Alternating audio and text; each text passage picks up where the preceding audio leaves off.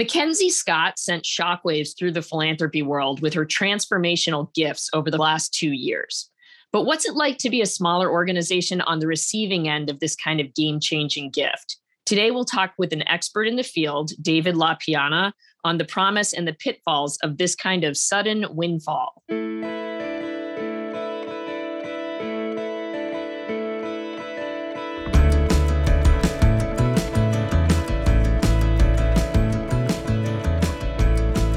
Hi, everyone. Welcome to Inspired Investing. I'm your host, Claire Gola, head of Foundation and Institutional Advisory at Bernstein. This podcast is where we strive to share insights with listeners like you who are engaged in the nonprofit and broader philanthropy sector. Today, I'm joined by David La Piana, managing partner of La Piana Consulting, a San Francisco based firm that helps nonprofits navigate change.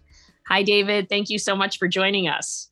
I'm glad to be here. Thanks for having me, Claire. I'm excited about our conversation today. So I'm just going to dive right in. David, you are today a consultant and an author on all sorts of topics for nonprofits, right? Capacity building, mergers, strategic planning. I think for the context of today's conversation, though, I'd love for the listeners to hear a little bit about your background and how that's really informed your work. So let's dig deep here. You want to share a little bit about your background with us?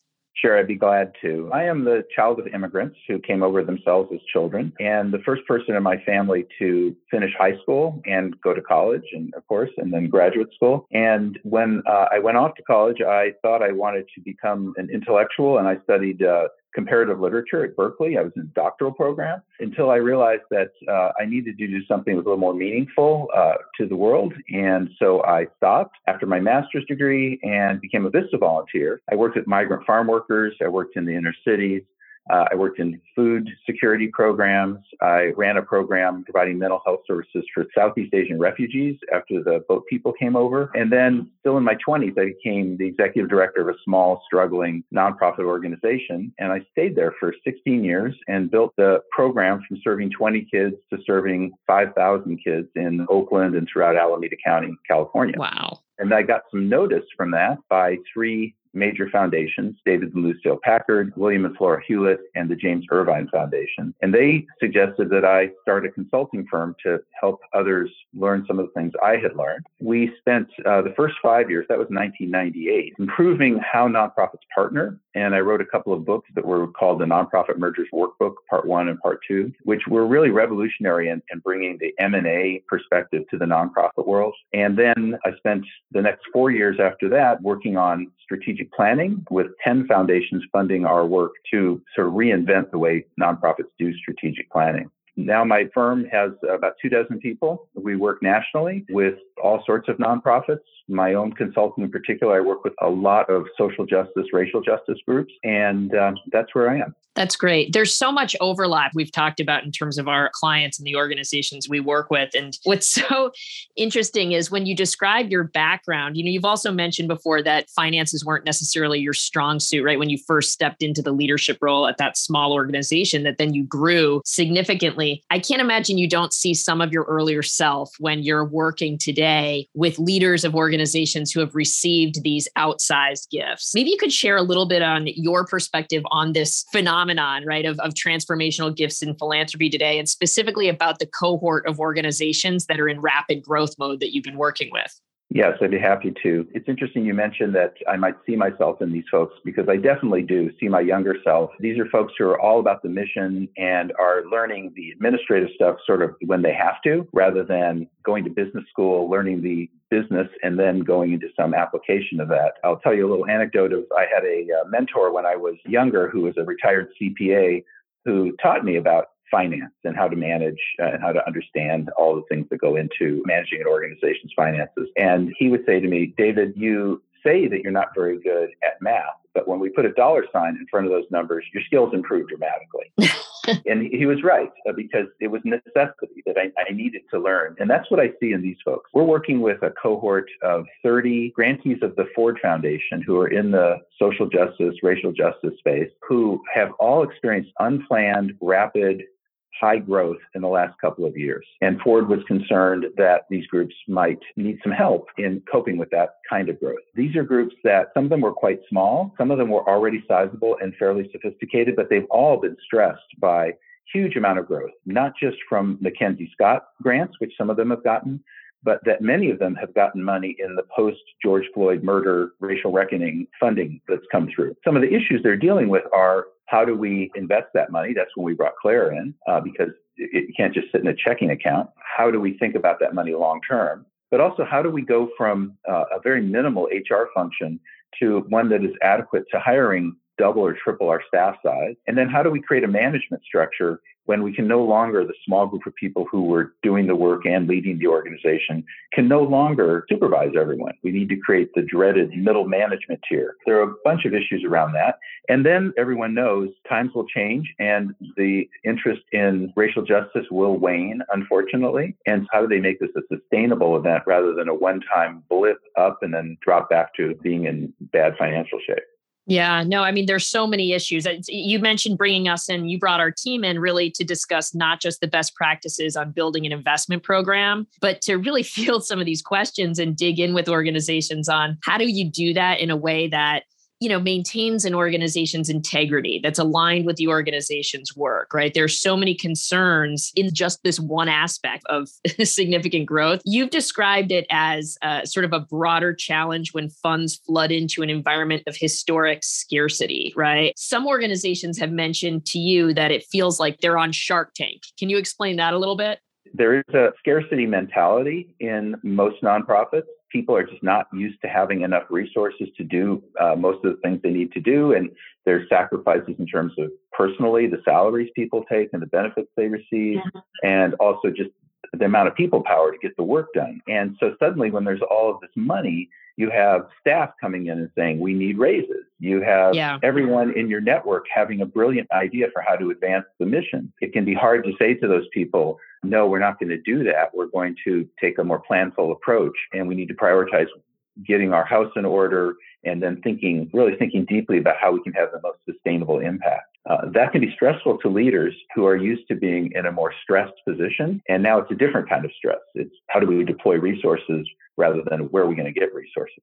Right, right. I always like think of it as we're working with so many organizations in this system. It's moving from being on the hamster wheel, right, to actually, you know, looking prospectively and forward thinking, and really being able to um, act intentionally with with some of these additional funds. So, what you've described with the Shark Tank mentality, or you know, with the with the sort of scarcity mentality, is there's been a, quite a bit of ambivalence that I've heard from organizations on how public or private they should be when divulging any information about this gift. Help me understand sort of the pros and cons of each.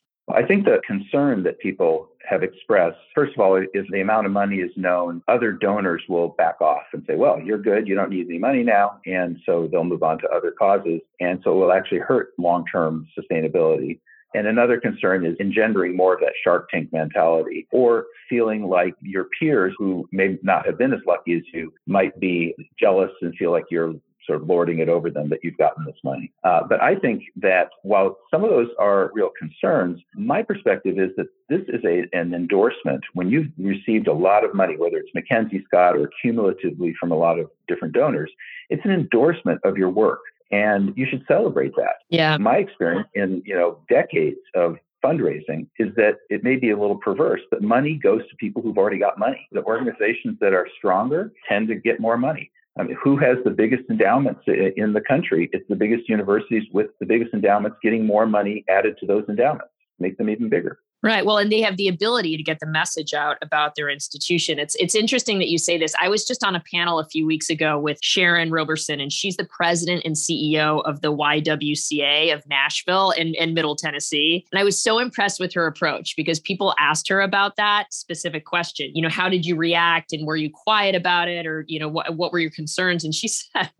we were, you know, this this enabled us in a time where donors and funders in particular were looking looking for anti racism work to fund. It was also a time when nobody knew, or, or relatively few people knew, what the actual mission of the YWCA is, right? And that is to eliminate racism and to empower women. And so this gift, that she described, right, the manna from heaven, enabled them to do some serious branding and outreach to then drive in more support on these other issues that frankly people didn't even know were at the core right of their work so it was a just a great example to me of, of how playing out what you just described david it does take a bit of boldness though a willingness to uh, take some of those slings and arrows that might come your way but I think it's worth it. And, and I think also if you don't put out how much money you've gotten, then there's a secrecy aspect. And we live in an era in which transparency is of paramount value. And I think there's a lot of reasons to do it. I mean, there's so many issues here. I, I feel like we're seeing it from the investing perspective, right? It's not just here are a few key points for your investment policy statement, right? Here's an example of a diversified portfolio, right? Just in our little part of the world, it's, you know, figuring out sort of what do we need and, and want in the near term versus the long term and liquidity needs and who's calling the shots regarding the investments and who are we partnering with and like how are we ensuring that future decision makers are understanding not just what decisions were made but why you know really building a sustainable program. There's so many choices and i could go on and on about the decision tree that folks just have to make in terms of the investments. You're working on this with all aspects of an institution's growth and i'm curious how do you help organizations prioritize so what we are doing through this uh, Ford initiative, we have sort of a three-pronged approach. The first is, and, we did a lot prior to forming this, we did a lot of talking to these groups to hear what they really need. And the first prong is a series of uh, workshops, which you guys did the first one but there's going to be a series of one every month on topics from cybersecurity to maintaining your culture in a growth time or to hiring processes, all, all the different topics you can imagine. And we'll get people from all these organizations, board members, staff of various kinds to come. The second prong is what we're calling communities of practice where we formed, I think it's 14 different groups by position the CEOs, the finance people, the HR people, the program people, the evaluators, and also by identity. So there's women led organizations, BIPOC led organizations. And these are monthly, very personal gatherings of a dozen or so people facilitated by one of our staff. I've got my entire staff, everybody's facilitating at least one of these. And we're helping those folks to form relationships where they can help each other and learn together. And then the third prong that we're delivering is very individualized. There's individual support by one of our consultants to each of these organizations around the issues that they're facing and whether it's uh, the human resources issues or how to you know maintain culture or the financial systems or growing pains generally. And we are developing, we've almost ready for prime time, a prioritization tool that will be able to be used with each of these groups to help them think through sort of the urgent versus important matrix and to then prioritize what they should tackle first.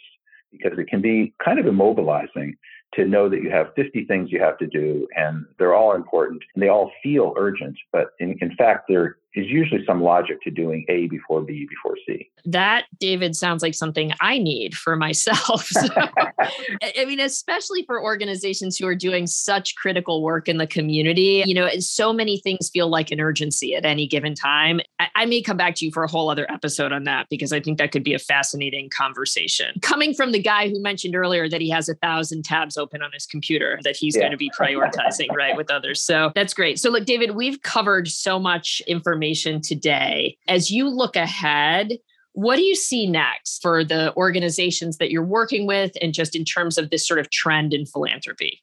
Well, there are many different trends. I'm trying to figure out what they're going to mean when they come together. So, some of those trends are the breaking down of what used to be the rigid barrier between for profit and nonprofit.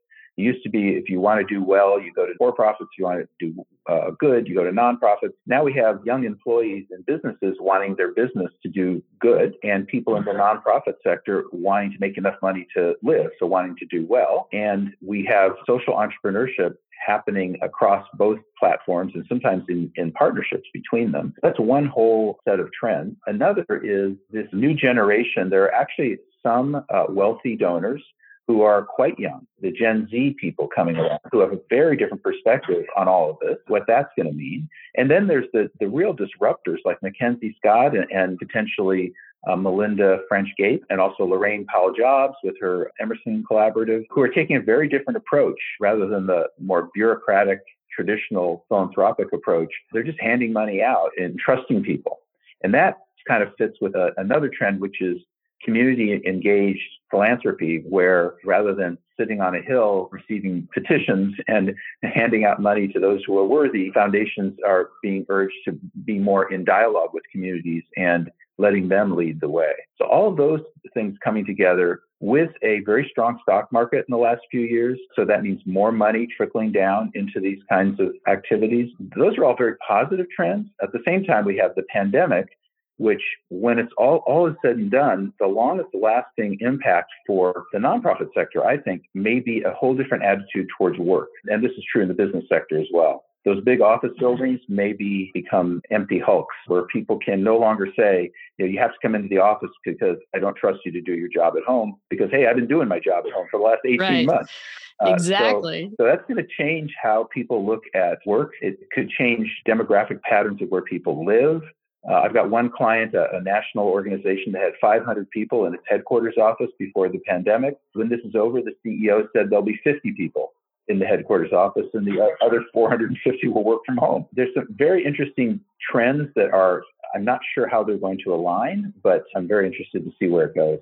Yeah, no, thank you. It's parallel to what we're seeing with investments too, the alignment of investments and who's making the decisions and, and how you're investing with what your worldview is. So, David, thank you so much for joining us today. This has been a great conversation. Thank you, Claire. I always like talking to you, and it's fun to think about the future and also to be hopeful somewhat about the kind of change these organizations are making in our world. Yeah, absolutely. We appreciate what you're doing uh, with these organizations and we'll continue to be in touch. And thank you all for listening. If you'd like to learn more on Bernstein's Foundation and Institutional Advisory Services, please see the link to our blogs in this episode's description. If you enjoyed this episode and haven't subscribed to our podcast yet, please go to wherever you listen to podcasts to subscribe and rate us. Also, please email us with your thoughts, questions, and feedback to insights at bernstein.com. And be sure to find us on Twitter at BernsteinPWM. Thanks, everyone.